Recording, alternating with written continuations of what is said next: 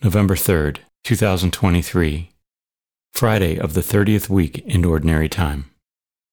A reading from the letter of St. Paul to the Romans. Brothers and sisters, I speak the truth in Christ. I do not lie. My conscience joins with the Holy Spirit in bearing me witness that I have great sorrow and constant anguish in my heart. For I could wish that I myself were accursed and cut off from Christ for the sake of my own people, my kindred according to the flesh. They are children of Israel.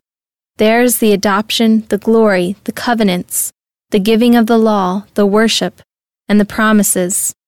Theirs the patriarchs, and from them, according to the flesh, is the Christ, who is over all, God blessed forever. Amen. The word of the Lord. The responsorial psalm. The response is Praise the Lord, Jerusalem. Glorify the Lord, O Jerusalem. Praise your God, O Zion. For he has strengthened the bars of your gates, he has blessed your children within you. Praise the Lord, Jerusalem. He has granted peace in your borders. With the best of wheat, he fills you. He sends forth his command to the earth. Swiftly runs his word. Praise the Lord, Jerusalem. He has proclaimed his word to Jacob, his statutes and his ordinances to Israel. He has not done thus for any other nation. His ordinances he has not made known to them. Alleluia. Praise the Lord, Jerusalem. A reading from the Holy Gospel according to Luke.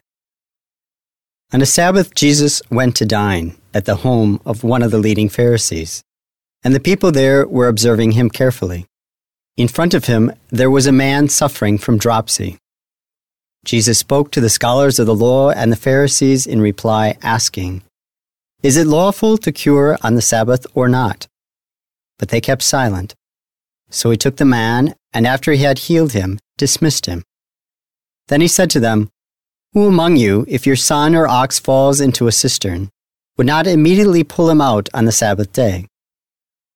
But they were unable to answer his question.